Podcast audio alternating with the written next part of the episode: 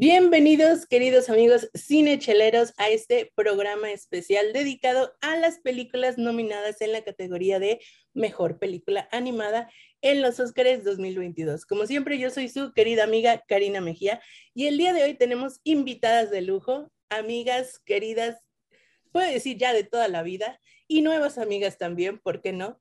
Es, nos acompaña Denise Roldán y Jetze, nuestra querida servilleta Pérez, que son parte del crew del cortometraje Camille. Bienvenidas, chicas, a este su espacio.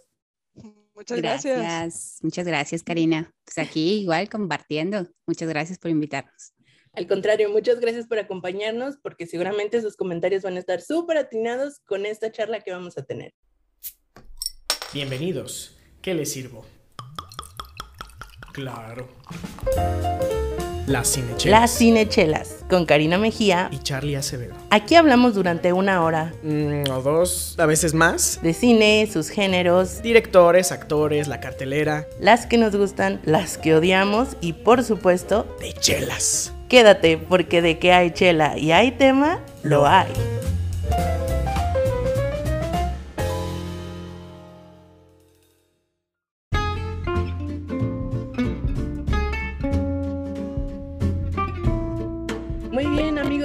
Chelas, ya estamos de regreso en este episodio especial rumbo al Oscar dos mil veintidós. Y bueno, antes de comenzar esta charla, porque yo sé ustedes, chicas, que tanto, tanto aman el cine de animación como yo, que ustedes hasta se aventaron a hacerlo, pocos, pocos. A, a la locura, la, la locura, pero bueno, estamos locas, por eso nos aventamos. Vida solo hay una. Tipo de color, ese tipo de locura es el correcto. Hay que aplicar ese tipo de locura en la vida.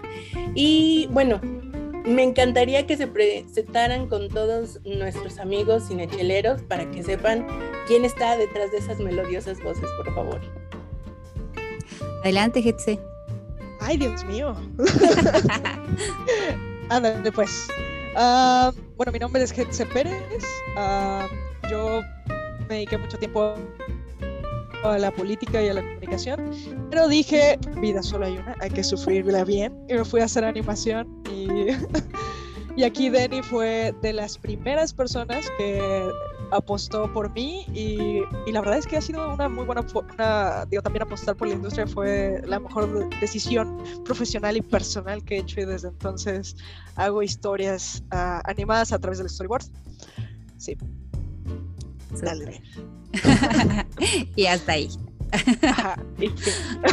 Bueno, pues yo soy Denise Roldán, directora del cortometraje Camille, que ahorita estamos todavía en producción, pero pues ya estamos uh, en este año por, por terminarlo, por este, exhibirlo. Esa es nuestra meta, que se vea en muchos lados, porque en México hay artistas muy talentosos, muy talentosas, pero pues no, no se ve lo que se hace, ¿no? Entonces eso siempre es el gran así, talón de Aquiles del cine mexicano. Eh, hay pocos espacios para que se vea, entonces pues esa es nuestra gran meta, que, que esto que hemos hecho por mucho tiempo, pues por fin salga a la luz. Entonces es un placer estar aquí para pues contar un poquito de esta aventura que ha sido hacer Camille. Yeah. Perfecto. Y qué mejor que hablar de lo, de lo que hacemos, hablando también de lo que hacen otras personas, ¿no? Poniendo ahí en perspectiva, pues, producciones que se llevan al top del top, ¿no? Porque las películas que vamos a analizar y discutir el día de hoy, según la Academia, son las mejores películas animadas del dos mil veintiuno. Claro que se premian en dos mil veintidós, pero esto fue la crema de la crema, sí. Lo mejor en películas animadas en dos mil veintiuno. Entonces, ¿les parece? Arriba. Sí, claro. Finura, finura y uh, pues calidad. Yo espero calidad, la verdad. Soy, soy exigente en la animación, pero también sé, sé, sé que hay muchas, muchas luchas detrás de la animación, precisamente, ¿no? Hay, hay que convencer a las personas de que la animación es una buena apuesta. Y creo que esta primera película de la que vamos a hablar se está llevando como todas las palmas y toda... no sé, o sea, está rompiendo como muchos estereotipos sobre qué puede hacer la animación en el cine, ¿no? Y, querido amigo cinechelero, no te vamos a dejar con el, el suspenso mucho rato, pero te estamos hablando de una película llamada Flee. que si la traducimos en español puede ser algo así como, como huida, como escape, algo por el estilo, ¿no? Y bueno, esta película es, bueno, es que es una cosa increíble, a mí me estalló la cabeza la primera vez que supe, imagínense cuando fui a verla, no, pues todavía más. Es una película documental, pero a pesar de ser documental, está animada, porque precisamente la animación ayuda a proteger el anonimato del personaje principal que nos va narrando parte de, de, de la historia de su vida, ¿no? Que aborda este tema de los movimientos migratorios, ahora sí que forzados. Um, chicas, ¿qué les pareció? ¿Tuvieron oportunidad de verla? Cuéntenme, ¿cuáles son sus, sus opiniones? Ah, sí. Ah, yo te iba a aventar la Dale, bolita. Que tú estuviste buscándola por todos lados. ¡Ah, ya sabía! Este... ya te vi no, desde lejos. Es, es, es... A mí me recordó hasta cierto punto lo que vi, que lo que lo, me, lo mencionaste muy bien, Karina. Esta idea de utilizar la animación como un como una una cierta máscara para quienes están detrás de esta historia, ¿no? Un un vehículo para contar la historia de estas personas. Me, me recuerda un poquito a, a la película de este Una historia de policías, ¿no? Que también se va un poco a la crestomatía para entrarle a la vida de estas dos personas que son policías de la, de la Ciudad de México. Y por ahí mencionabas que pues también, ¿no? Su gran virtud es animación, documental, parecerían cosas así como, como dispares, ¿no? En, en, este, en la concepción, ¿no? La animación siempre tiene que ver con, o, o bueno, no siempre, pero sí se tiene ese pensamiento de tiene que ver con lo fantástico, tiene que ver con animales que hablan, tiene que ver con cosas así como completamente irreales, versus el documental que justo también lleva esa carga de, no, es que tiene que ser real, tiene que ser completamente verídico, ¿no? O sea, como que los dos cargan con esta, con el estigma de no poder eh, acercarse al otro polo en donde lo han calificado. Y con esta película, Flee, me parece que justo hace una gran mancuerna para, para poder ser el vehículo de imágenes sumamente potentes, dolorosas, en especial las partes que son en blanco y negro. Creo yo que, que, que desde la dirección tomaron una vertiente para decir, bueno, por este, o sea, cuando son las cosas de la cotidianidad, ¿no?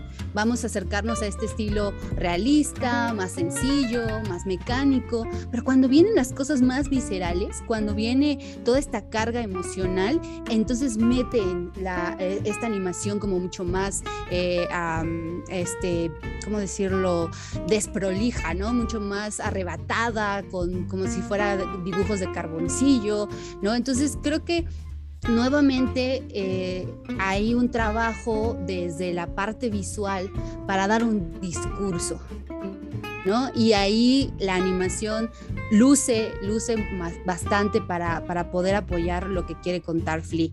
Igual, ya, ya, no, ya no le sigo porque yo también quedé maravillada. Entra el ejemplo. ¡Vámonos! Mira, yo te dije, Cari, que era toda una académica del cine. Sin duda. Sin no, duda. Sin dudísima. No. Soy, soy una clavada, más bien. Es, eres una nerd, Denny, y por eso te queremos. Sí, soy chico. Una clavada del, del cine. Esos pues son ya, nuestros favoritos. Lo vivo. A huevo, son los que nos llevan lejos. Ok, entonces cuando, cuando estaba viendo Flee, la tuve que, tuve que así como darle varias pasaditas porque uh, bueno, para no repetir lo que dijo Dani, la animación suele ser un medio cinematográfico relacionado con ficción. Eh, pero mi sueño personal y profesional siempre ha sido utilizarlo para eh, lo documental, ¿no? Porque creo que, uh, por, por desgracia, las herramientas de la animación nos dejan un, una, como un lienzo libre, ahí blanco, perfecto, para que la máquina de la empatía, del, del, de la empatía humana funcione, ¿no? Um, y lo hemos visto con un montón de películas desde que... desde que podemos dibujar y ponerlos en, en, en películas, ¿no? Es muy fácil que a través de los principios de la animación los humanos podamos empatizar con los personajes.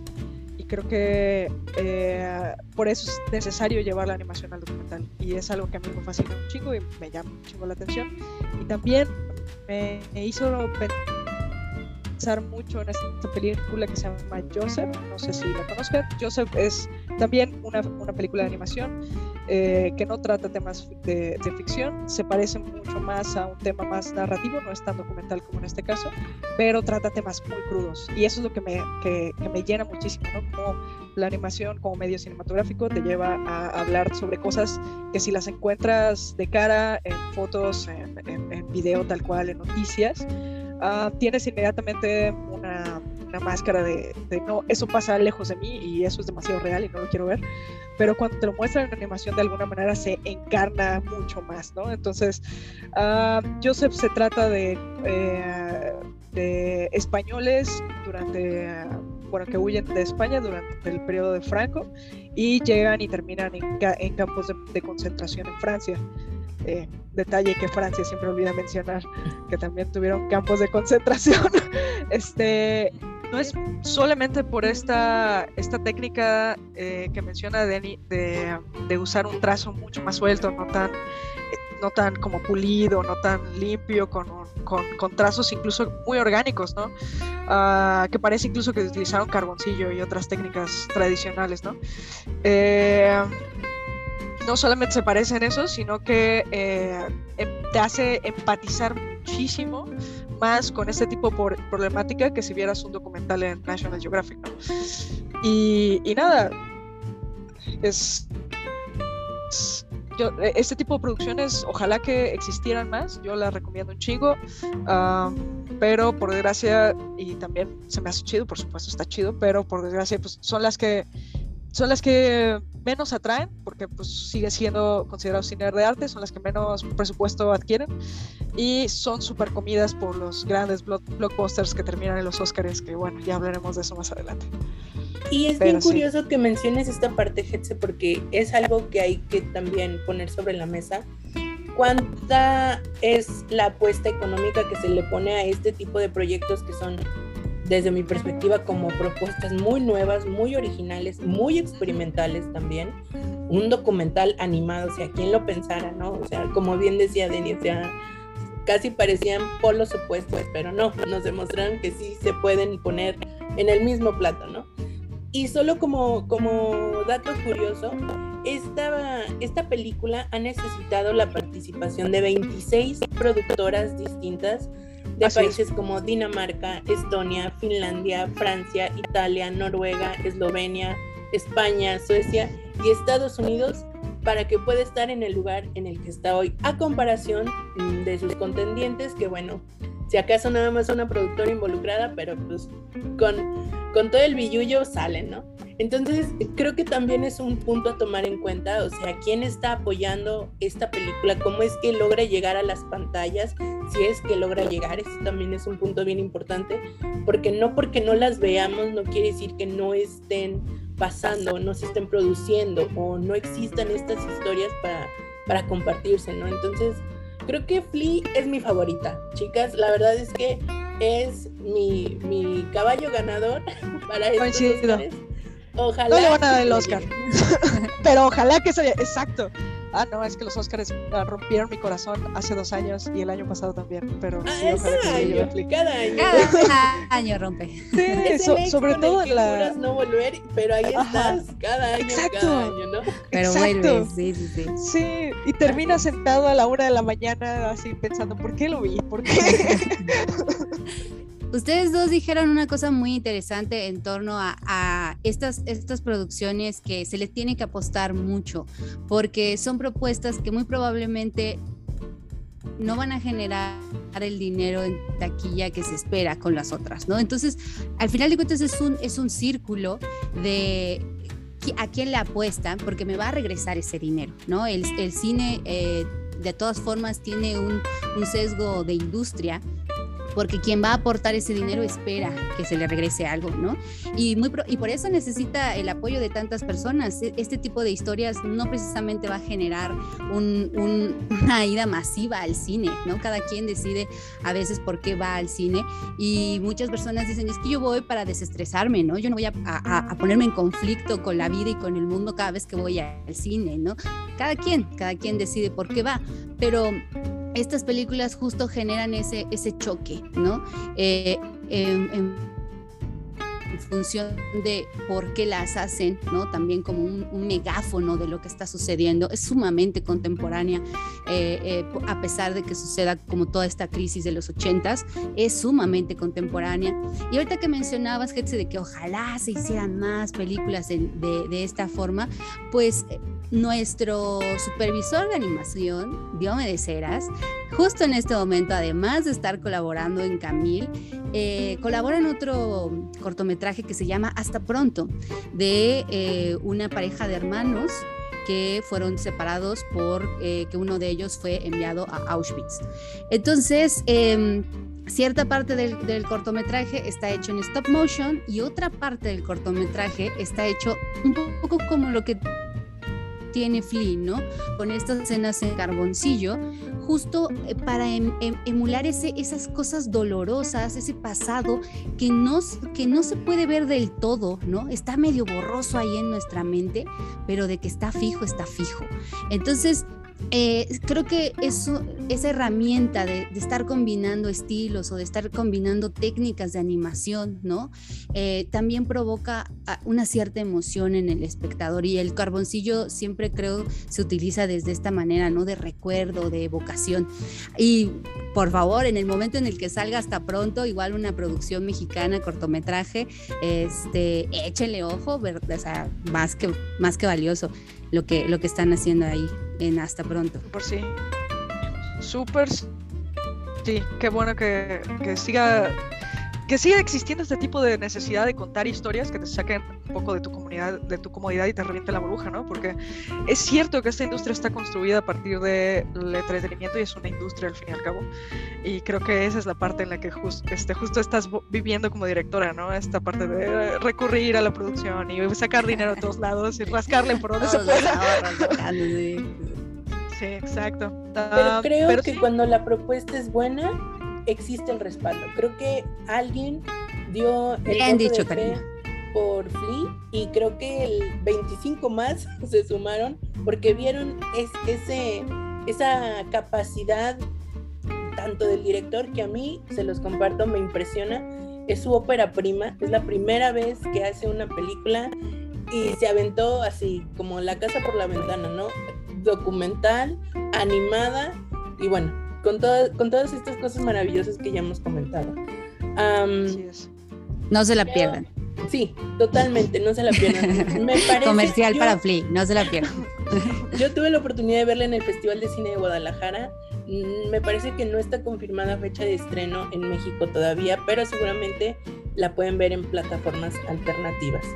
Y bueno, obviamente le mandamos toda la suerte del mundo y toda la buena vibra al director del que hemos estado hablando, pero no hemos mencionado su nombre, Jonas Poher Rasmussen, que por cierto es amigo de la infancia de el protagonista de esta película, y bueno, que de ahí nace todo, ¿no? Sí. Y se me hace súper curioso, y quisiera terminar la intervención de Flee porque todavía tenemos muchas más películas de las cuales hablar. Oh, por Dios, es que Flee es tan buena que decimos, es eh, esa, con esa nos quedamos. Claro, inevitable que nos clavemos con lo que creemos que es lo mejor de, de, la, de las propuestas para este año, pero a mí me llama mucho la atención que el background, o sea, el, el, el resumen, el... el, el trabajo que ha desarrollado este director no ha sido en el campo audiovisual, sino más bien en el campo simplemente de audio, porque él fue locutor de radio mucho tiempo y, y ahí es donde está la mayoría de su trabajo. Entonces se me hace padrísimo que surjan estas nuevas propuestas a partir de concepciones diferentes de cómo narrar una historia, ¿no? Porque seguramente él tenía una visión muy clara de cómo quería que se narrara la película, porque seguramente en su mente escuchaba esta narrativa, y al, y al no tener, a lo mejor, y eso ya es especulación mía, al no tener una visión, o sea, de lo visual, ahora sí que, que vaya la redundancia, el, el, el recurso de, de la animación le viene como anillo al dedo, ¿no? O sea, perfecto. Wow, claro. Este dato que acabas de soltar, Karina, está increíble. Que, que no, no sabía que el back de ¿cómo se, se dice su apellido? Rasmussen. Rasmussen. A lo mexicano Rasmussen. Les decimos Rasmussen aquí. Okay. Jonas, Jonas para los cuatro. Correcto. Okay. es de, de Jonas, amigo del alma. Eh, no sabía que su back venía del audio y tiene mucho sentido. Yo justo me estaba preguntando cómo había sido, cómo, cómo habían abordado la forma de hacerlo, porque se, se, creo que es muy escueta en, su, en sus planteamientos visuales, pero no en los auditivos.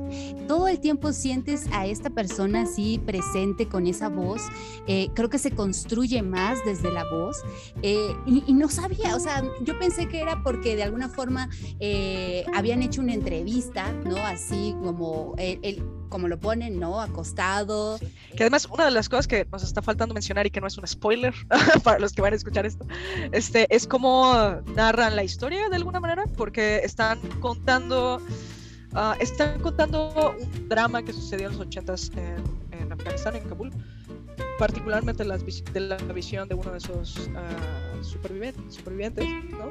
Pero eh, todo está rodeado o envuelto en esta narrativa personal de cómo él tiene que uh, como entender su pasado y, y uh, como soltar la verdad de lo que ha sucedido en los últimos veinticinco años de su vida para que por fin pueda seguir adelante y poder mudarse y así como sentar cabeza con su novio de otros años. Que no solamente es una película eh, como que te pincha la burbuja de la seguridad y te quita las ganas de simplemente ver películas por verlas, sino que también eh, es, es una película queer muy importante, ¿no?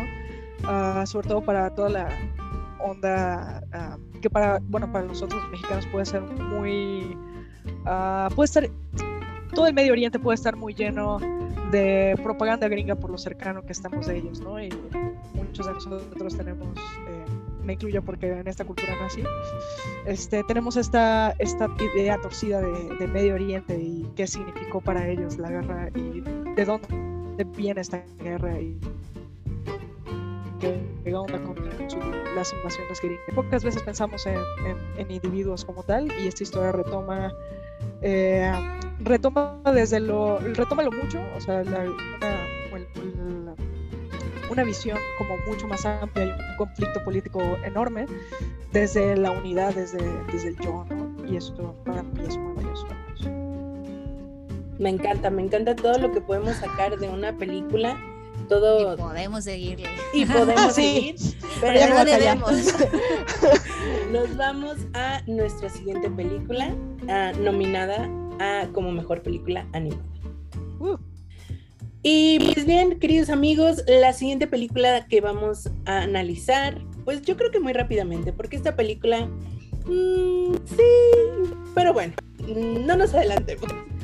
La siguiente película de la que vamos a hablar es Raya y el último dragón. Es una película de Walt Disney, que aquí es importante distinguir una cosa, y yo creo que ahí de alguna manera como que se están dando un balazo en el pie, porque ya se están haciendo competencia Pixar, que es un estudio de animación, y Disney, que es otro estudio de animación.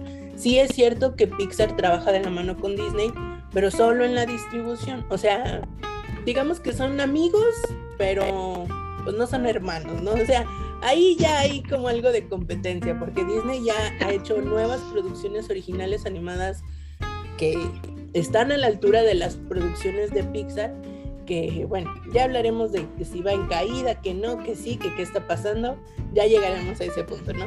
Pero respecto a Raya, yo creo que el único dato que creo que merece mencionar, ¿sí? es el hecho que uno de los directores, Carlos López Estrada, es... ¡Sí! ¿No? Y bueno, aquí a veces nos llegan los ratos ventaneando en Cinechelas, y quisiera contarles, digo, no es por ser chismosa, que él, Carlos López Estrada, justamente es hijo de la productora de telenovelas Carla Estrada. Si en algún momento llegaron a escuchar de ella, bueno, pues ella trabaja en Televisa, es un, es un creativo importante en, en la televisora, y pues nada más y nada menos que su hijo ahora está trabajando en Disney. No queremos decir que obtuvo el puesto por palancas, no estamos diciendo eso, pero... bueno, ahí queda el dato para, para juicio de cada uno de los que nos están escuchando, ¿no? Chicas, ¿qué les pareció Raya? Este, y nada más hay una anotación, Karina. Eh, sí sí podría considerarse que, que el fuerte de Pixar con, o, o el gran deal que tiene con Disney es la distribución, pero sí están involucrados en decisiones creativas. Hace poco salió una noticia eh, de que en Disney les habían dicho, hey, pues siguiendo un poco la, la ley Florida, de no vamos a abordar temas de la comunidad L G B T, este, personajes abiertamente L G B T tampoco, ¿no? Y, y que sí hay ahí una, una restricción importante creativa. Échense la lectura de la carta que los, pues sí, va, varias personas, trabajadores de, de Pixar sacaron eh, de inconformidad con, con esta política de Disney. Entonces, eh, por eso digo que sí tienen ahí peso importante, ¿no? Desde la primera película, pero igual, o sea, desde que salió Toy Story, pero bueno, esa es otra charla. Eh, sobre Raya, a mí lo que no me gustó es que siento que no había como una... Eh, creo que en su historia es, es bastante sencilla, en ese sentido no, no po- podría como... tampoco juzgarla del todo, ¿no? Tiene un sesgo muy, muy, muy marcado hacia lo ambientalista, este, que en ese sentido dices, ah, qué bien, ¿no? O sea, eh, es importante la plática en torno al agua, en torno a la empatía, entre la comunidad. Creo que sus temas me parecen muy válidos. Ya en el desarrollo me pareció, insisto, algo simplón, ¿no? Como eh, este personaje, eh, muy evidente hacia dónde va, qué es lo que tiene que hacer, cada nivel, que en cada reino, ¿sabes? O sea, en ese sentido es cuando yo dije, eh, eh, pudo haberse como trabajado un poquito más el guión para que no se sintiera tan predecible y para que no fuera tan, tan, este, tan literal lo que estaban haciendo, ¿no? Ahí fue, eh, ahí fue por eso como mi primera... Y la otra, y creo que ahí fue como un... este A una idea de sí, me agrada, pero al mismo tiempo, hey, no me agrada tanto, pues es un western muy, muy a la Mandalorian, ¿no? O sea, estas tomas que tiene de, de ¿no? Cómo va ah, claro. avanzando con, con este animalito que tiene. Los shots son Mandalorian, ¿no? Como, como dónde tiene la cámara, cómo la mueve. O sea, a mí me gusta porque me disfruté muchísimo Mandalorian, pero es al mismo tiempo es como, hey, eso ya lo hicieron. Me gustó el diseño del personaje de Raya, ¿no? Con este sombrero, con, o sea, es Harry, de esta película de Clint Eastwood, ¿no? Eh, ¿Cómo se llama el personaje?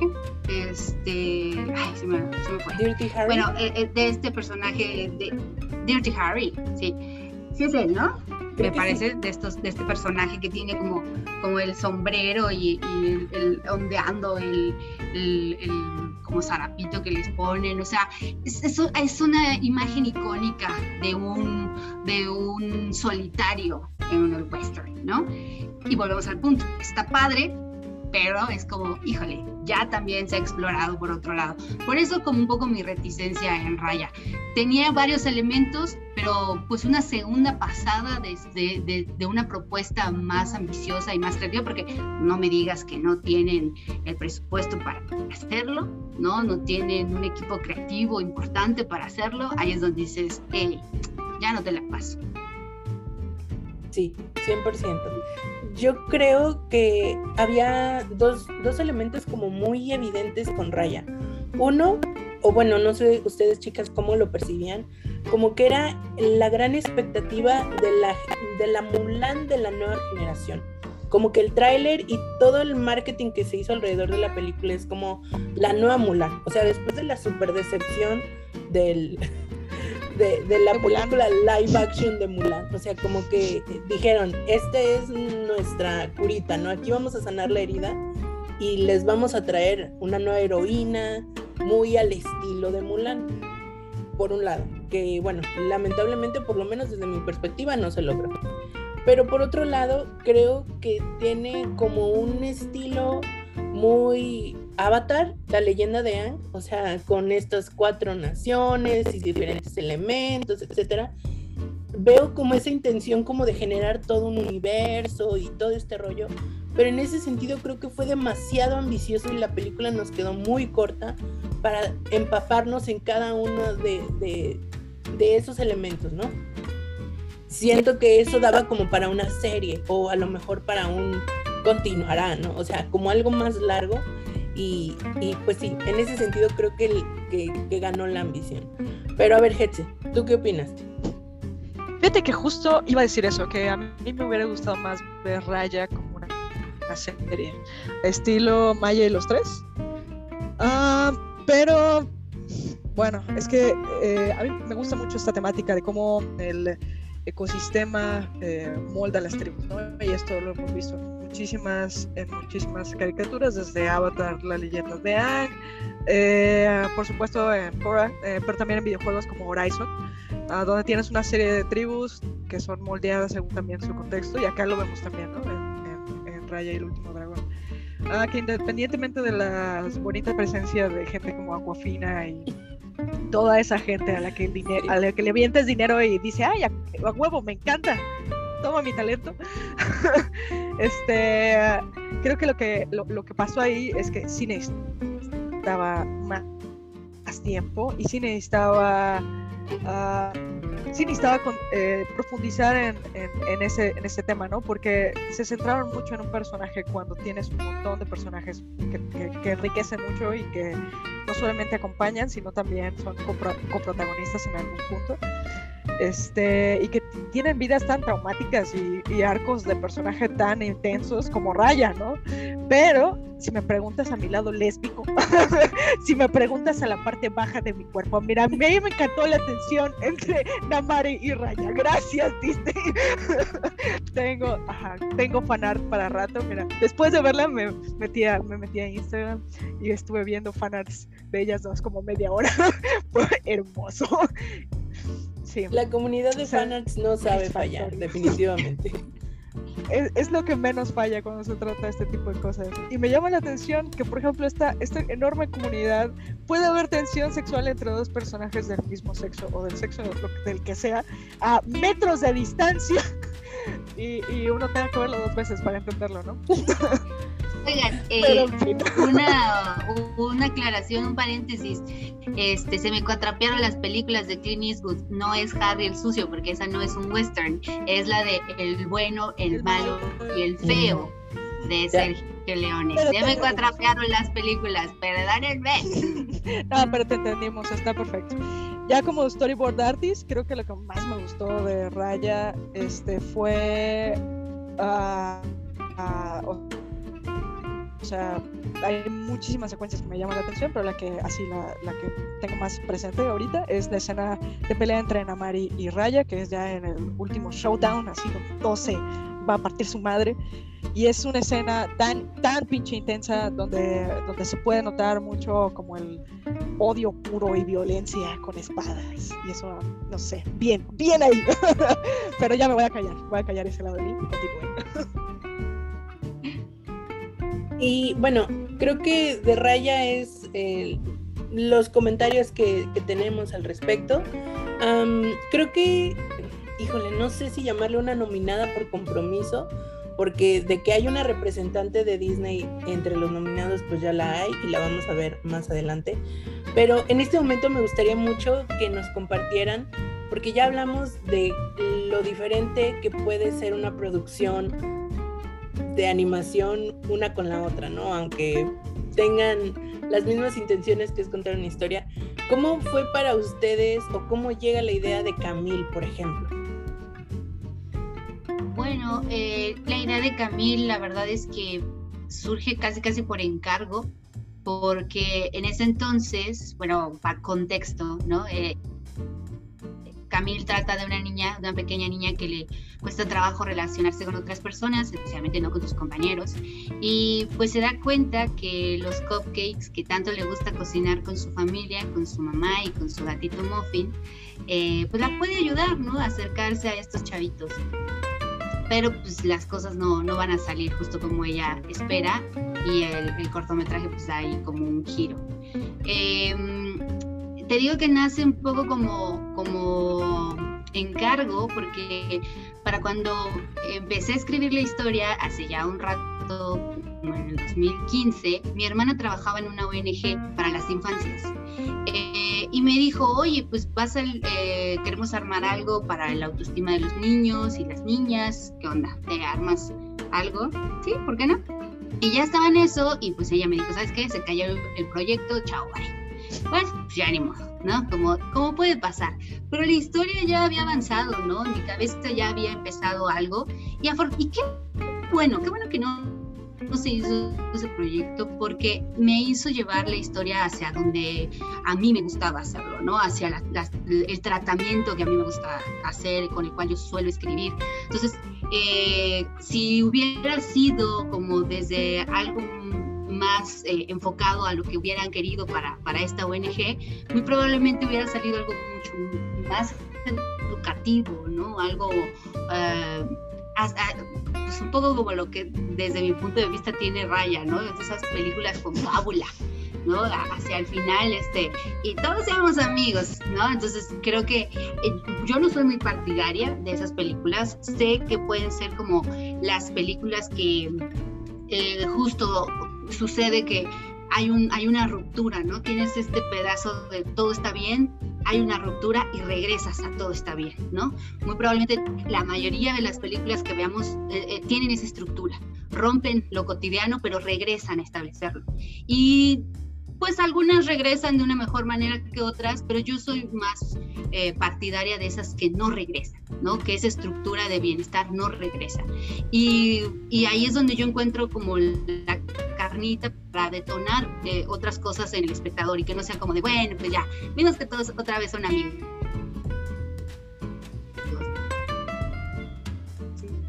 ¿No? Qué bien, el mundo sigue. Eh, prefiero, ¿no? Como una combinación de algo que, que sí estaba dado, ¿no? Por, por otro espacio, por otra, por otra intención, pero que termina siendo mío, ¿no? De, de, de lo que a mí me gusta escribir, de lo que yo quería crear y decir. Sí, sí, sí. Creo que tiene muchísimo sentido, mucho, mucho sentido. Y creo que es, bueno, a lo mejor no es muy evidente, pero ya que te pones a analizarlo, resulta evidente que cada película es un pedacito del director, ¿no? Porque finalmente el director muchas veces escribe, como el caso de Camille que nos estás compartiendo ahorita, Denny. En otras ocasiones el guionista o la historia es ajena al director. Sin embargo, el, el director termina dándole el toque, termina dándole el sabor. Yo quiero ejemplificarlo de una manera como muy sencilla, diciendo que una película es como un pastel, ¿no?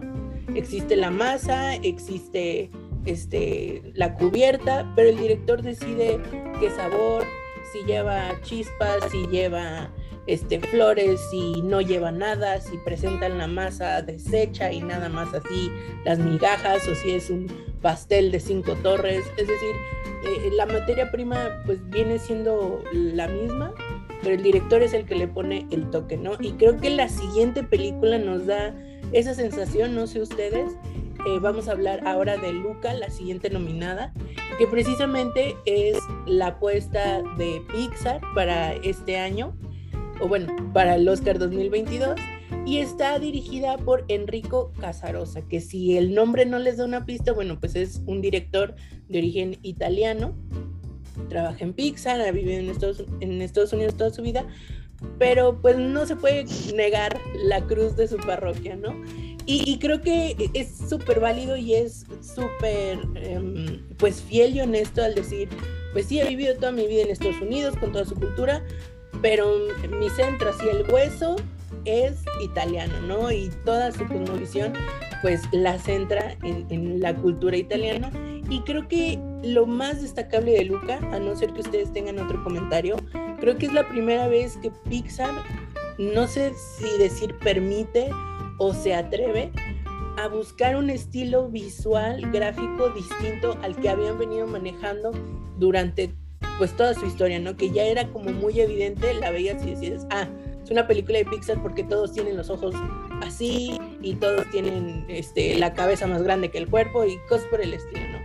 Y creo que Luca, por primera vez, se sale mucho de ese molde del estilo visual y es súper refrescante. No sé ustedes cómo la sintieron.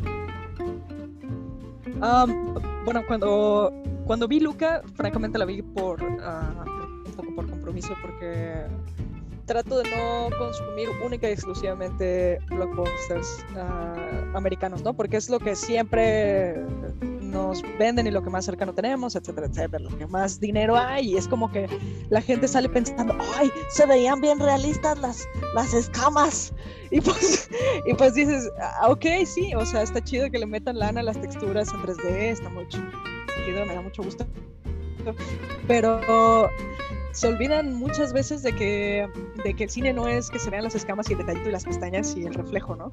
Se, el cine es, es, es contar una historia y, y, a, y a veces la historia no da, ¿no? Eh, a mí en el particular Luca no me llamó mucho la atención. Uh, incluso se me hizo como un, un arco bien como, ok, todas las historias ya se contaron, de acuerdísimo. Pero ¿por qué la cuentas igual? Nada más cambiando los nombres de los personajes. No sé, simplemente no me, no me gustó mucho esta, esta onda de, de usar fórmulas ya gastadas, eh, pero en eso tienes toda la razón del mundo. En diseño de personajes este, es, es difícil y es... Eh, lo, lo, lo rompieron y lo hicieron muy bien, como siempre. Tienen excelentes artistas ahí pagados con tres mil quinientos dólares a la semana, entonces evidentemente le, le sacaron jugo o más a los leads. Sí, sí, sí, sí. Este, pero sí, la verdad es muy recomendable, pero yo recomendaría antes cualquier otra de las nomina- nominadas. Ok, ok, ok. O sea, ¿te gustó más Raya que Luca? En términos generales, por decir algo. Tomás, mira, mi, mi top, mi top es Flee. Este, me gustó un chingo Mitchells contra las máquinas, pero ya luego llegaremos allá. Este, luego sigue Raya porque es lesbianas. O en tu mente lo son, por lo menos en tu mente lo son. En mi mente lo son. Algún día lo admitirán, sí. Voy a leer todos los fanfics. Este, pero que está muy emparejado conmigo con Encanto por este, toda la, toda la onda familiar y porque no hay... En Encanto lo chido es que no hay un antagonista como tal. El antagonista son ellos mismos y eso está bien. Lucas, no sé.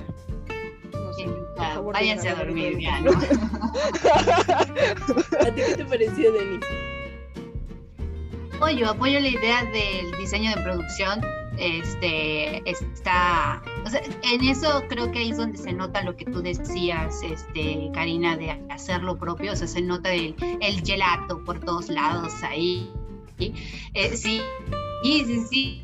¿No? El, el, las texturas, el ambiente, como todo esto de la Toscana, ¿no? La Toscana versus Kids, os digo, en versión Kids, o sea, sí. Creo que es, sí, ahí es donde se, como donde se lució la película, en donde quisieron ponerle todo su, su peso. Eh, pero sí, también concuerdo en que la curva, de, más allá de la curva del personaje, todo el desarrollo, ¿no? Ahí quedó como, como una cosa ahí medio, medio extraña, ¿no? Porque parecía que todo iba en torno a, a una idea como de la sirenita, ¿no? Esta, este ser acuático que quiere salir a ver el mundo y a encontrarse con el mundo, ver, y, y que están sus padres, ¿no? Como, como una imagen, no antagonista, pero sí de una, de una fuerza contraria, área, ¿no? A lo que él busca. Y, y luego se deslava, se deslava por completo ese, ese planteamiento y empieza a estar todo el show de, de los otros niños y la carrera y, o sea, creo que no, no se ve como muy claro para dónde iba a nivel narrativo y, y, y yo sí creo que ahí es donde está el, el, compromiso. el talón de Aquiles uh-huh. eh, de, de, de esa película con Luca, porque de que se ve preciosa, se ve preciosa. Recuerdas lo eh, perfectamente la textura de las cosas y, y tiene un diseño de producción, repito, impecable. Yo creo que ahí ya no le puedes poner un pero a, a la producción de, de Pixar porque llevan ya muchos años perfeccionando eso. Ellos han dicho en varias ocasiones que eh, conforme van avanzando tecnológicamente, se van poniendo ciertos retos, ¿no? O sea, por ejemplo, eh, Los Increíbles, que era como la, la, la primera ya como con personas y demás, pues su reto era igualar el cabello, ¿no? Este, y luego que ya tenían como un poquito de más este, varito para meterle más a la tecnología, y sale Increíbles dos, y tienes un shot de esta mujer, Elastic Girl, con el cabello aquí así, ¿no? O sea, que se nota como eh, todo ese trabajo detrás. Creo que eh, en diseño de producción y en propuesta tecnológica nunca le vas a poner un pero. Pe- pero en la parte narrativa, yo creo que Pixar viene decayendo desde hace un rato. On Guard, creo yo, que, que, que no, no terminaba de cuajar en varias cosas. Se empieza a sentir formulaica la, las, las estructuras narrativas de Pixar. Este, donde, donde tienes que llorar, donde tienes que reír. Y generalmente sus momentos climáticos son de, estes, de estas cosas así melosonas, ¿no? O sea, ya nos acostumbraron que el momento climático en Pixar es para que so, saques la lágrima, ¿no? Y, y pues no... Creo yo que ahí es fal- faltó refrescar la historia. Sí, lo, ya se, re, se reivindicaron con Red, pero, pero no con Luca. De acuerdísimo, a huevo.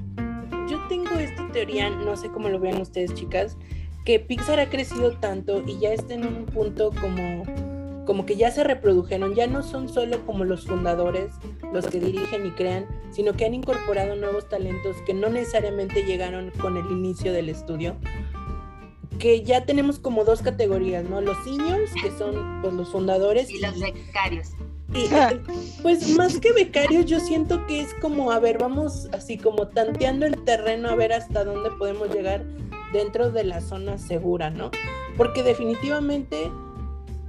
estoy segura que a pesar de que disfrutan mucho estos seniors seguir animando, dirigiendo, etcétera, la misma carrera y la misma vida los lleva a tomar posiciones en las que ya no pueden estar produciendo una película cada dos años, por decir algo, ¿no?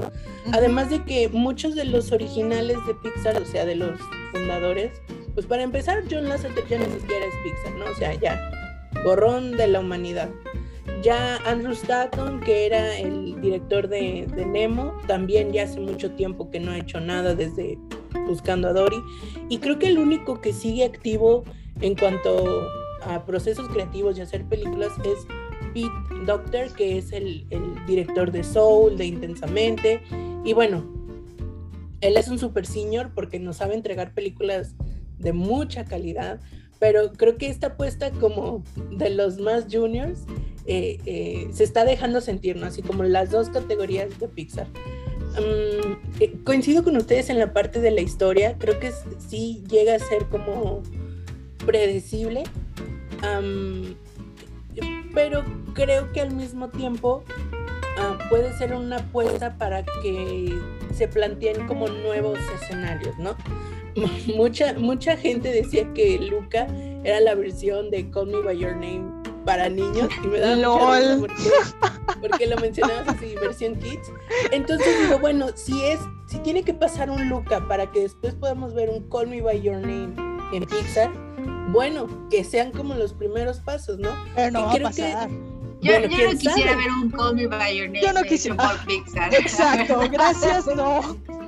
¿Quién sabe? Porque precisamente... una relación de abuso muy fea. Bueno, poniendo por un ejemplo, no, no, no, no precisamente en Call Me By Your Name, que justo era la que mencionaban ahorita con Red, que yo siento que sí es un milestone, o sea, sí es un antes y un después. Pero bueno, Red, ya veremos qué pasa con ella el próximo año. Yo estoy casi segura que sí va a estar nominada, pero hablaremos de ella a su tiempo y en sí. su espacio. Por lo pronto vamos hablando de esta otra película, que bueno, yo creo que es la segunda favorita después de Flee, como bien lo decía Jetze, y creo que la mayoría de las personas y de los fans y de los que amamos ver el cine le tienen la apuesta también en esta película. Estamos hablando de Mitchells contra las máquinas o versus the machines, según como, como la hayan visto, y esta, a diferencia de las propuestas anteriores que hemos estado... de las que estamos platicando, pues es una película de Sony Pictures Animations.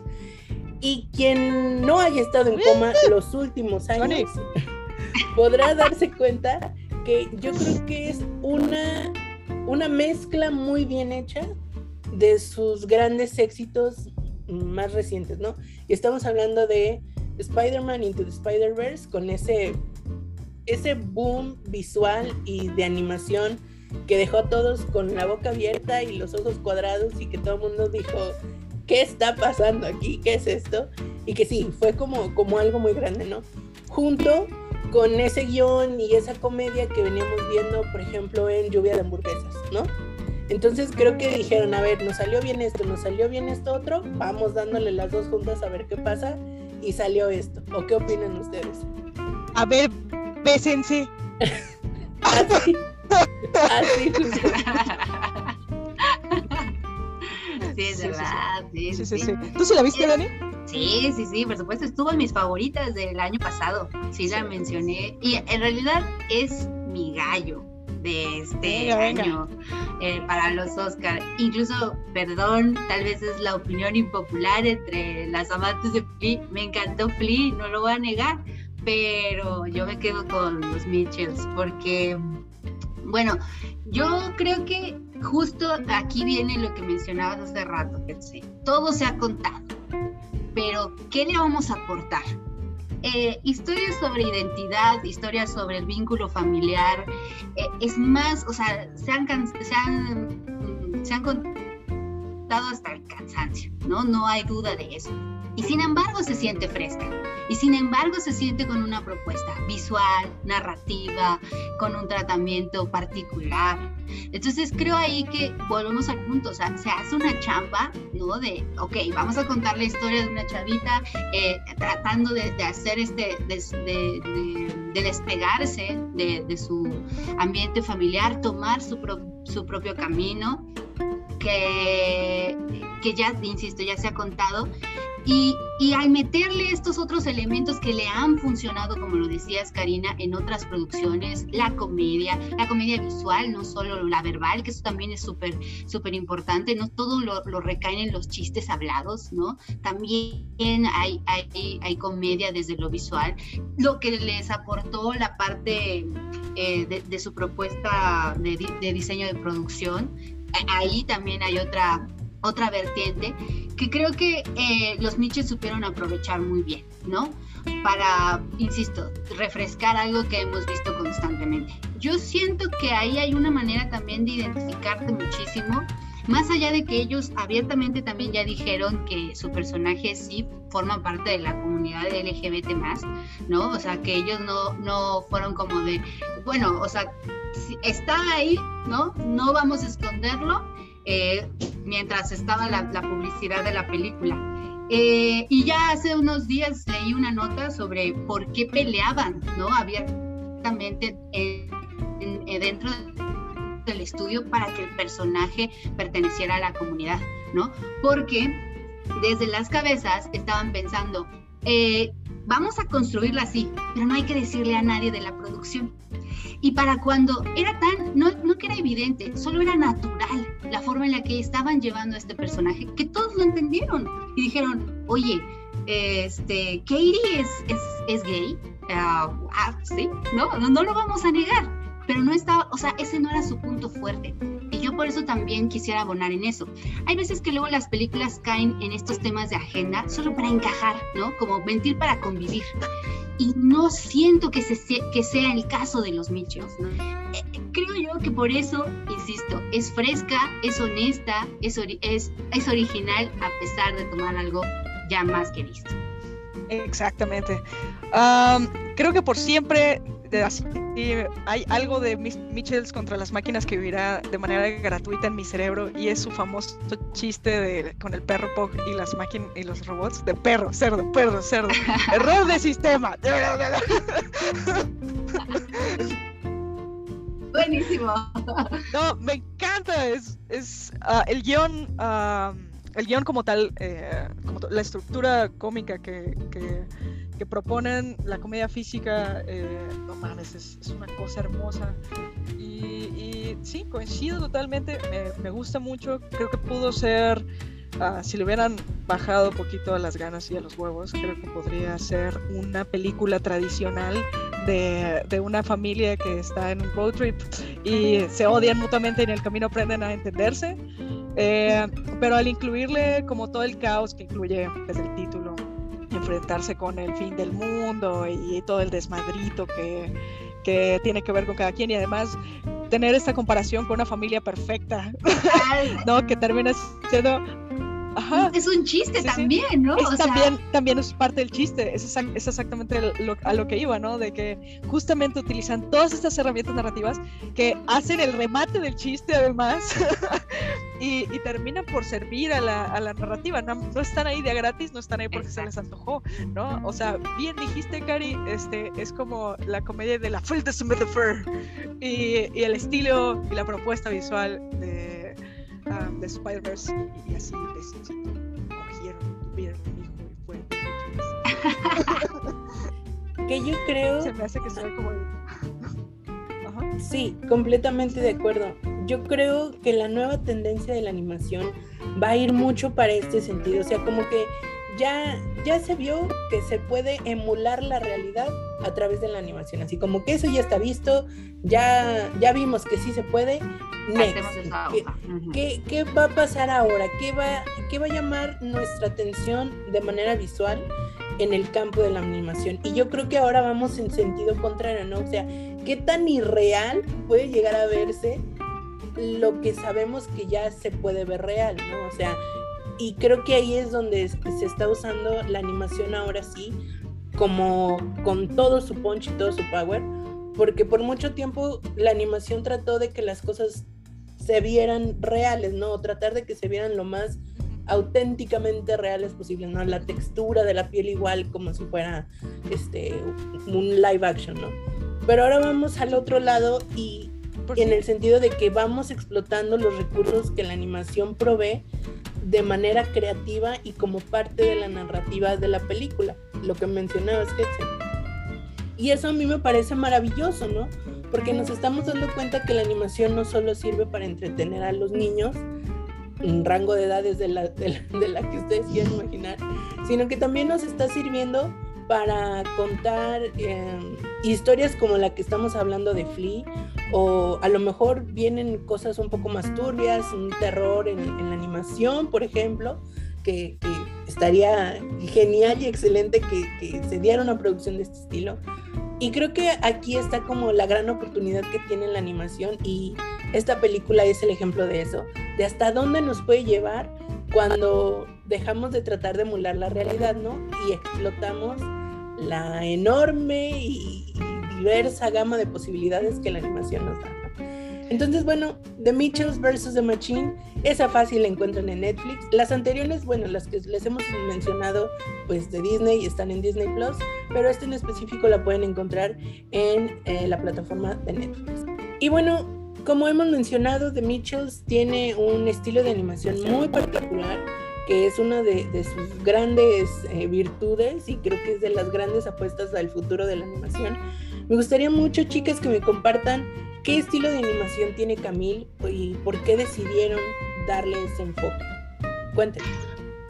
Eh, bueno, Camille está hecha en dos D, ¿no? Para utilizar las ventajas del dos D, que más trabajando en pandemia, pues es más que necesario, ¿no? Que cada uno pueda estar en su casa trabajando, eh, comunicarnos todo de manera digital, y el dos D dig- digital pues, nos daba esa, esa virtud, ¿no? También abaratar costos, que eso también era como sumamente importante para cuando se hace en proyectos así.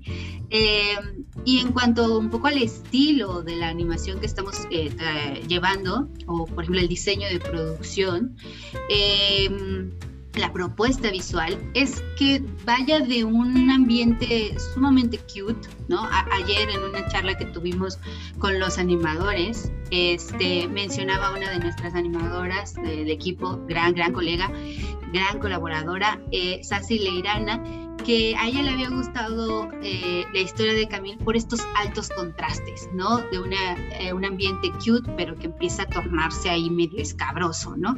Entonces, de, de igual forma, tratamos de llevar eso de, de la imagen, ¿no? Que empezara todo muy colorido, un, un ambiente sumamente eh, cotidiano y, y cute, para irse como a esta curva de un ambiente angustiante, angustiante. Eh, angustioso, ¿cómo se dirá? Eh, angustiante. Este, pues que te angustia, pues, ¿no? Este, es como, como una espiral eh, en descenso. Um, y lo que estamos tratando para que justo, pues, eh, insisto, abaratar costos y al mismo tiempo, pues, encontrarle una fluidez a estos movimientos, porque Camille no, no es una animación sumamente vistosa como, como son los Mitchells, ¿no? Con estas eh, tomas vertiginosas y, y los movimientos súper así visibles. Al ser una historia introspectiva, al ser una historia que empieza como desde lo que siente el personaje, que desafortunadamente no, no, alguien que se puede sentir solo, sola, y no lo dice, es más en lo que hace que en lo que dice. Entonces eh, tratamos de que esos movimientos se notaran fluidos, se notaran eh, muy orgánicos, y por eso hay una base de rough, ¿no? Como se conoce cuando los animadores hacen estos trazos súper rápidos y súper como viscerales, ¿no? Un poquito, como para guiar el movimiento del personaje.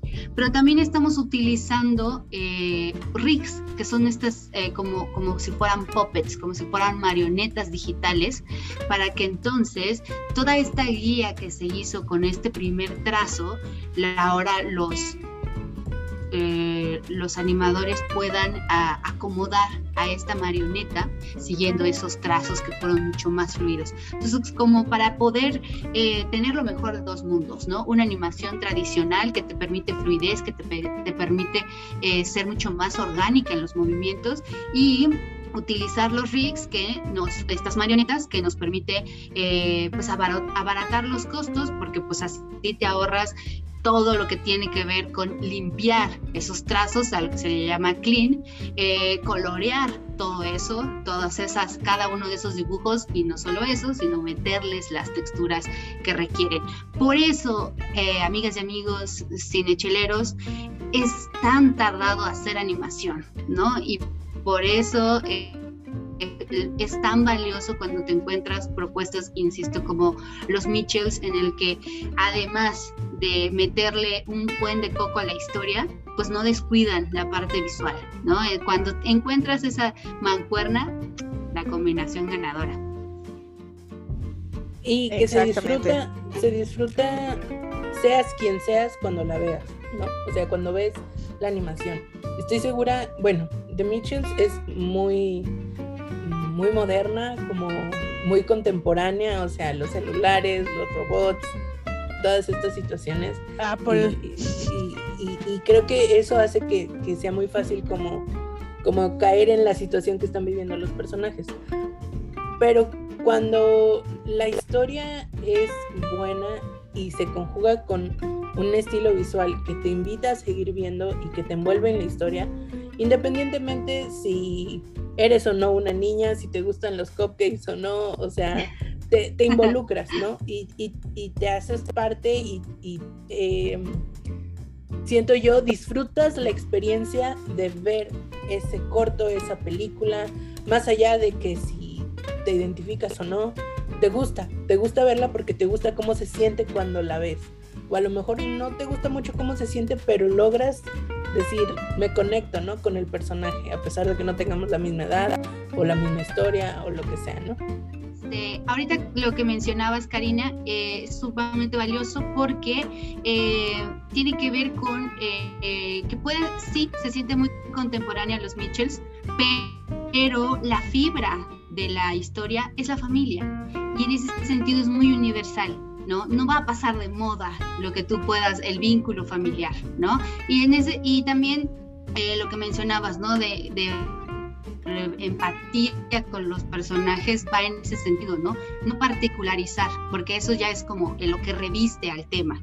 Eh, un poco en este caso de, del cortometraje con Camille, el tema de la soledad eh, va más allá de que sea una niña y de que lo haga, quiera vincularse con los demás con cupcakes. Creo que en todos los momentos de nuestra vida, no importa la edad que tengas, no importa de la cultura que seas, te puedes sentir solo y sola y puedes hacer muchísimas cosas por intentar que eso ya no pase, ¿no? Entonces creo que ahí es donde las historias se sostienen por sí solas, en la universalidad de sus temáticas. Exacto. Y pues hablando de familias problemáticas, nos vamos a la última película que está nominada al Oscar de este año, que es, bueno, ya me dirán ustedes, yo la siento ahora sí como de casa, no porque precisamente sea mexicana, a muchos le han dicho el nuevo Coco, no creo que sea el nuevo Coco, pero estamos hablando de Encanto.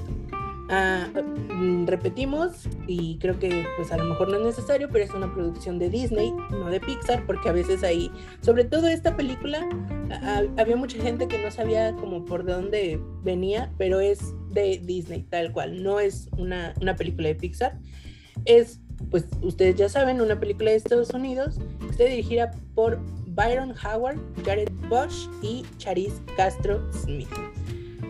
¿Qué les pareció Encanto? Eh. Grandes cumbias. Me, me siento como el, el, el comic relief de este trío bonito que tenemos aquí. Este... Amigos cinecheleros, para quien no lo sepa, porque pues obviamente no es como que lo estemos gritando a voces, Jetze tiene ascendencia colombiana. Entonces, a ver, tú de las tres, a no ser Denny, que tú me digas que también, yo no. No, no, pero no. Creo que Jetze es la más cercana respecto a eso. A ver, cuéntanos, Jetze. Buenísima la cumbia de Carlos Vives, ¿eh? Buenísima. Yo también estuve pensando todo el tiempo, esto es un soundtrack de Carlos Vives. Sí, caray. Este, pero bueno, um, independientemente del tema, creo que uh, me gusta mucho, por ejemplo, cómo es que las, estas nuevas narrativas familiares, en lugar de centrarse en, en, en la familia contra un, contra un uh, enemigo, así contra una persona, un personaje que, que, que es el antagonista, se convierten ellos mismos en los, sus propios antagonistas, ¿no? Porque eso llega, pega muy, muy, muy cerca de casa. Esto que vivimos los latinos, ¿no? Y, y los latinos y los asiáticos que tenemos mucho como cuando se trata de crianza. Eh, pero... Particularmente Encanto tiene apuestas bien interesantes en tema de desarrollo de personajes. Primero Luisa, ¿no? Que los artistas, el director, los directores, este, y un montón de gente estuvieron peleando y, y peleando y peleando contra, contra Disney, porque pinche Disney me caga la madre. Este, es tan homófobo y racista. Este, por, por simplemente tener un personaje femenino con músculos, o sea, a ese grado estamos en este momento en la humanidad, en el, en el que a, a, a las empresas les molesta tener uh, personajes femeninos con músculos, y de hecho no la querían así porque evidentemente cuando eh, Disney hace una producción también piensan en, piensan en los juguetes que van a producir, y creían que nadie iba a querer juguetes de Luisa y que iba a ser un personaje totalmente desperdiciado, cuando terminó siendo uno de los más populares, muy, muy, muy cabrón. Y si checan, este, por ejemplo, los bailes tradicionales colombianos, toda la identidad afrocolombiana y todo el pedo este, musical y la la la, este, grabaron una, una, una referencia evidentemente, y, y, y los, los animadores crearon, eh, mejoraron los bailes con todas las herramientas de exageración, squash, stretch y todos los principios bellísimos de animación que tienen, ¿no? Entonces, aplausos, aplausos a sus animadores, wow.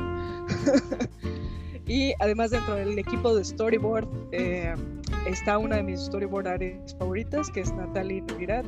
Ella es francesa y también participa este, en una de las escenas que más me encanta, que es la relación de la, de la protagonista Maribel con su mamá, este, Julieta.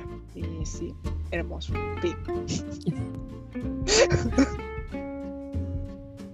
Fíjate que sí, coincido con, con todo tu comentario, Jetze, y, y qué bueno que salió justo en este orden eh, el análisis de las películas. Yo siento Encanto mucho más cercana en cuanto a conflicto familiar se, se refiere que el conflicto familiar que nos plantean en The Mitchells. The Mitchells definitivamente lo siento como parte de la cultura de Estados Unidos, ¿no? Este, este asunto de la hija que se va de la casa porque se va a estudiar y cruza todo el país porque está buscando este, su carrera ideal, etcétera, ¿no? Eh, eh, eh, mucho el conflicto con, con la figura paterna. Pero en Latinoamérica yo siento que es más, mucho más tenso el conflicto con la figura materna, ¿no? Muy y, cabrón. Y no solo una generación anterior, es decir, las mamás, sino con otra más atrás, que son las abuelas, ¿no? Porque como bien plantea esta película, las abuelas en Latinoamérica son las protectoras de la tradición, ¿no? Así como en mis tiempos se hacía así y así lo vamos a seguir haciendo, ¿no? Entonces, en ese sentido, yo la siento como, como mucho más cercana y mucho más tangible, como, pues sí, ¿no? Como, sí la siento así como que sí, esto sí pasa en Latinoamérica, ¿no? Exacto. Y, y me llama mucho la atención porque los realizadores no son latinos, o sea, y, y no, no, dan, no dan pista de que estén en comunión con la cultura latina. Entonces, respecto a la investigación y a cómo se construye la historia y los conflictos que se presentan en la historia, esto de no se habla de Bruno, que también así como cada familia tiene su tema tabú y sus secretos que nunca verán la luz y nunca te atrevas a mencionarlo, o sea, eso es muy latino. Entonces, personalmente quedo como muy satisfecha y muy como, como muy buen sabor de boca cómo se fue construyendo esta, esta, esta historia y estos conflictos y las hermanas que no se llevan bien, pero luego un ratito después ya todo color de rosa, ¿no? Y, y eso, eso a mí la verdad es que sí me gustó mucho y les voy a decir por qué en particular. Creo, y eso es algo en lo que caí en cuenta apenas el otro día que estaba viendo un video en donde hacen este, este, esta compilación de la canción de No hablemos, no se habla de Bruno, perdón, en diferentes idiomas. Y ahí es donde yo así como, a pesar de que es algo que lo sé, caigo en cuenta del impacto que tiene que una, un estudio como Walt Disney distribuya estas historias en todo el mundo. O sea, podemos saber que existe Colombia, podemos saber que existe México, pero no es lo mismo acercarte a la cultura de, de forma de, de película de hora y media, dos horas, en donde te doy como estas probaditas de lo, cómo se siente vivir en, o cómo se sentiría si estuvieras en Colombia un día, ¿no? Con la tacita de café y con la arepa, o sea, como con todos estos elementos así como básicos de cómo es, ¿no? Porque veía la canción doblada en japonés y yo decía, es que hay gente en Japón viendo esta historia y conociendo cómo se vive en Latinoamérica estas situaciones, ¿no? Lo de las, este, matrimonios arreglados, aunque no se lleven tan bien, pero el apellido y como, como todas estas cosas, ¿no? Y lo que más, más me impresiona de esta película, obviamente una animación tremenda, tremenda, tremenda, y yo digo, qué padre que se sigan poniendo estos retos. Lo que más me impresiona de esta película es un fragmento, una sola escena que le da como el sentido a toda la película, y es este, esta causa por la que la familia tiene que salir huyendo, en donde vemos un conflicto político y social de, de personas que tienen que dejar su, su pueblo, su aldea, esconderse, hacer fuerza, reconstruir un, un nuevo lugar donde vivir. Y se pueden ver, a, digo, la escena es como bien clara y a mí sí como que me movió mucho por dentro cuando veo como estos, estos jinetes en caballos armados persiguiendo a la gente, que la gente tiene que cruzar el río. Y digo, aquí lo presentan como, como, como muy family friendly, ¿no? Así como que todo el mundo lo puede ver. Pero es como un pincelazo de una realidad social y política que existe en Latinoamérica desde hace mucho tiempo y que dejarlo en evidencia, como dejar... como decir, miren, esto sí pasó, o esto pasa, o esto ha pasado, y mostrar esa historia alrededor del mundo, aunque sea tan solo una escena, para mí es muy poderoso, porque este, este mensaje, esta película, repito, está llegando a Japón, está llegando al Medio Oriente, está llegando a toda Europa, está llegando a partes de África que a lo mejor ni siquiera saben que existe un país que se llama Colombia, y están contando estos fragmentos de historia que, bueno, vienen aderezados y llenos de, de una cubierta mágica y la familia, pero esa escena donde se retoma como este conflicto social y político, para mí es como, vale todo, todo, todo en la película, te lo paso y te lo justifico, gracias, o con tal de ver este fragmento. No sé ustedes cómo, cómo lo, lo perciban. Eh, sí, creo que es el más potente de todos. Eh, sí, claro, eh, eh, como en versión family friend, eh, family friendly, perdón. Este, sí, porque es Disney, ¿no? O sea, no, no hay que olvidarlo, ¿no? De alguna forma no puede ser tan transgresor, ¿no? Eh, no puede irse como tan hasta allá, ¿no? Para hablar como de los movimientos De, de, de migración, ¿no? Que hay a veces internos, ¿no? De, de cómo eh, ciertos conflictos sociales detonan, ¿no? eh, traumas como el que le pasa al personaje de la, de la matriarca, ¿no?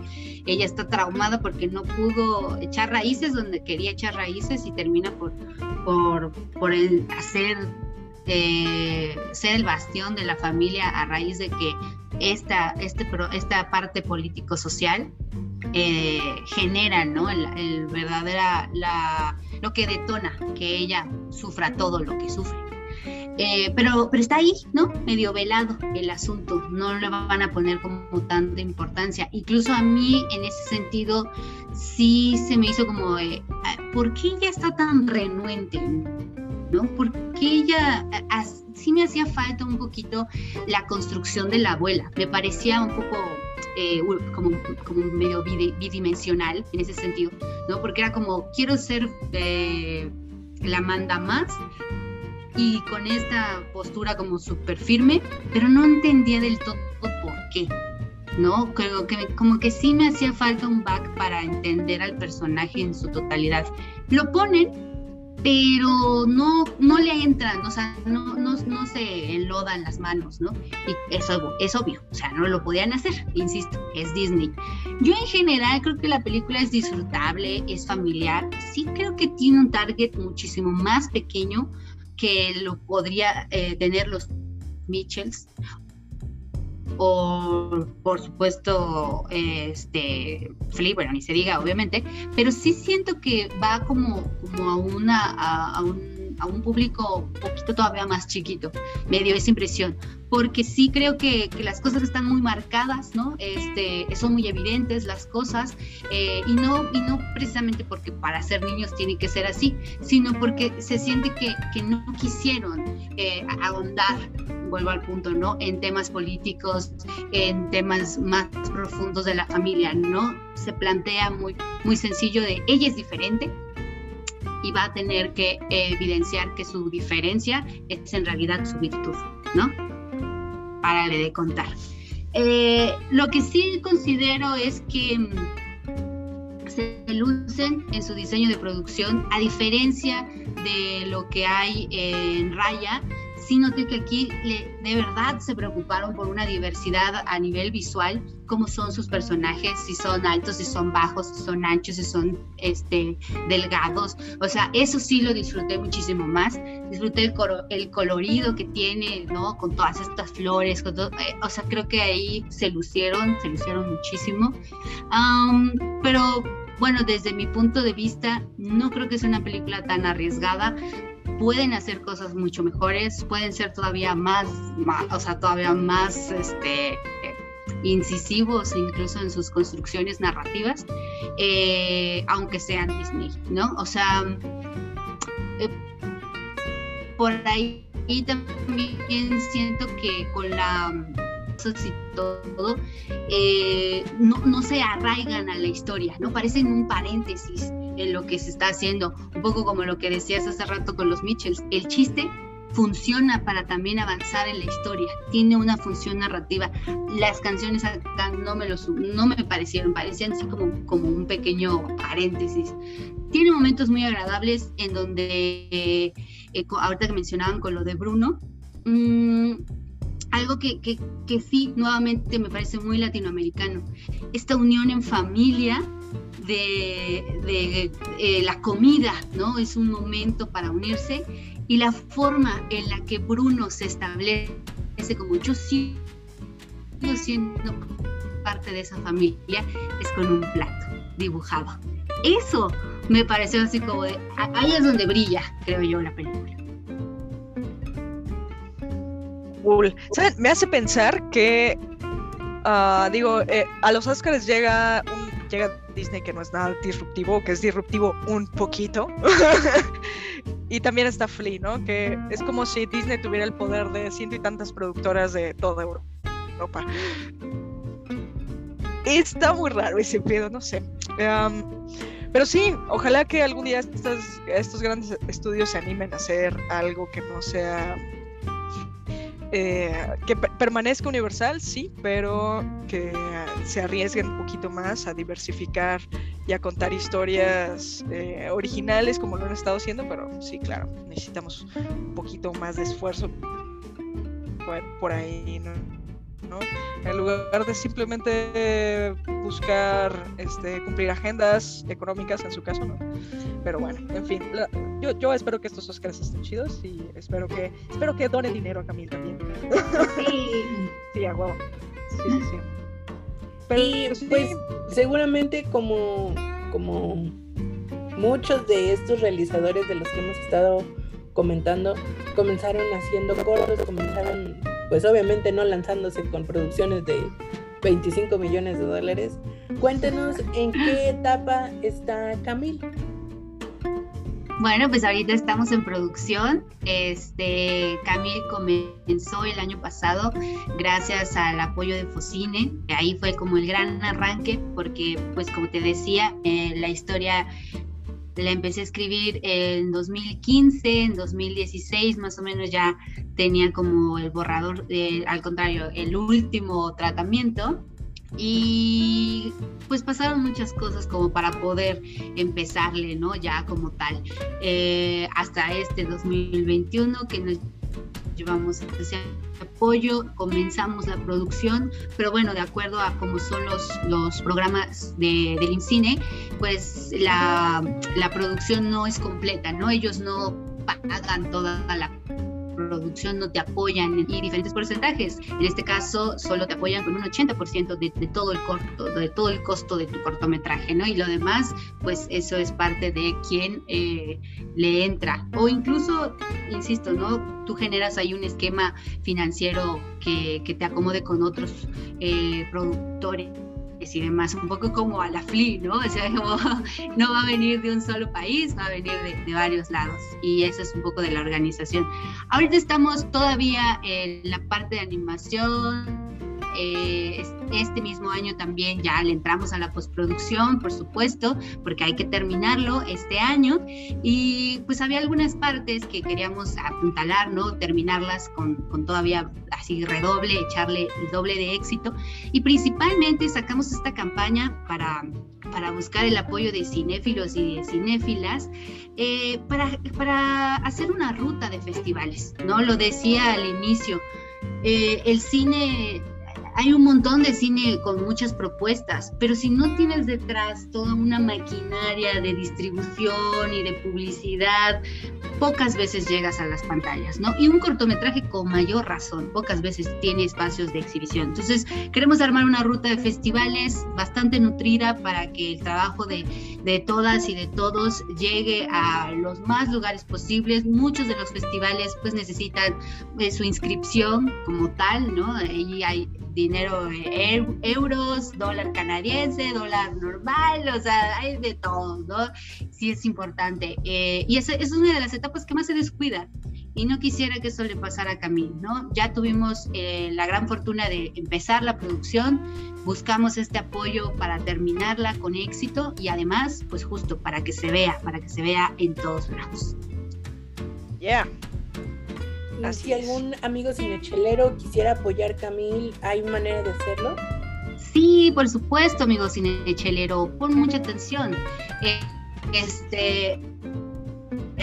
Está el link, por favor, Karina, si nos puedes apoyar poniéndolo en, en tus redes sociales, este, a Donadora, pero ustedes también, métanse a su buscador favorito, pónganle donadora Camille Short Film y así, ¡fum!, les va a aparecer este espacio en donde hay varias recompensas. Pueden aportar desde un pesito hasta la recompensa máxima, en donde eh, se pueden llevar una asesoría personalizada para su proyecto cinematográfico. Eh, habría una asesoría desde dirección, desde guión y desde montaje. Así que, pues, si tienen ahí un proyecto cinematográfico que quisieran sacar, bueno, pues acérquense. Camille les puede ayudar. Perfecto. Pues, amigos cinechelero, te quedas con muchas opciones para ver antes de los Óscares, veintisiete de marzo. Te hablamos, pues, indudablemente de muchas, para todos los gustos, ¿no? Desde los que quieran ver documentales, los que quieran pasar un rato en familia, los que quieran llorar un ratito, de todo. De todo hay en estas propuestas. Y por supuesto, recordarte, amigo cinechelero, que no olvides o no dejes de lado las propuestas nacionales de nuestros realizadores mexicanos, amigos latinoamericanos que nos escuchan, amigos en España.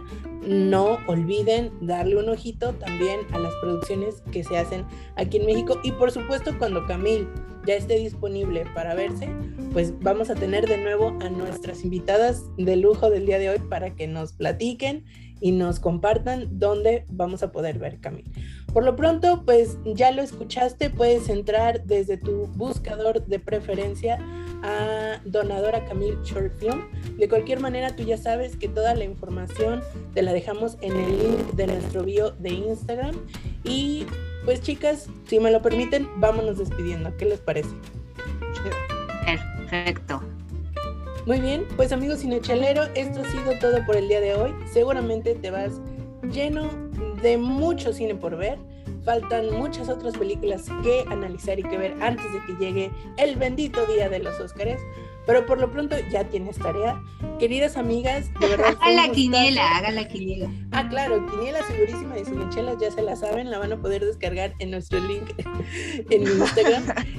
Pero, amigas, fue un placer haberlas tenido aquí. Qué gusto haber podido compartir con micrófonos con ustedes. Por favor, denos el honor de despedirse ustedes mismas. Ah, los dos así. Sí. Bueno, muchas gracias, chicos, por escucharnos y sentarse aquí uh, más de los cuarenta minutos que usualmente están acostumbrados, eh, y por escuchar nuestras bonitas opiniones sobre esta, sobre la sentada que nos vamos a echar en los Óscares. Ojalá que valga la pena. No se olviden de echarnos unos besitos o unos besotes. Cualquier cosa se vale. Ahí en Camille Donadora. Ya lo dijo, ya lo dijo, gente. Ahí los esperamos en Donadora, esperamos que puedan apoyarnos. Eh, un placer, Karina, estar por acá. Perdón, porque seguramente nos pasamos de esos cuarenta minutos porque hablo un montón, perdónenme. No, pero pasa nada. Pues cuando estás en confianza, estás entre amigas, pues el chismecito no falta, ¿verdad? Entonces, gracias de verdad por aventarse este tiempo con nosotras. ¿Alguna red social que tenga Camille en donde los cinecheleros sí, puedan por ver favor algo? Claro, claro, ahí vamos a estar compartiendo de este, pues, avances del proyecto y demás cosillas que vayan saliendo. Es eh, en Instagram estamos como Camille Short Film, en Twitter estamos como Camille-corto y en Facebook Camille Short Film dos mil veintidós. No es el mismo porque ya no se podía, ya estaban ocupados y por eso es uno de cada uno, pero no, no, no hay pierde porque los tres tienen el cupcakecito en la vista, así que esas oh. somos nosotras. Muy bien, pues, querido amigo cinechelero, yo fui tu amiga Karina Mejía. A mí me encuentras en Instagram como arroba Karina Mejía Picie y quédate porque más charla, más chisme y cuando se puede, claro que sí, mucha más chela, solo aquí en Cinechelas. Un gusto, nos escuchamos a la próxima. Bye, bye. Bye. Bye.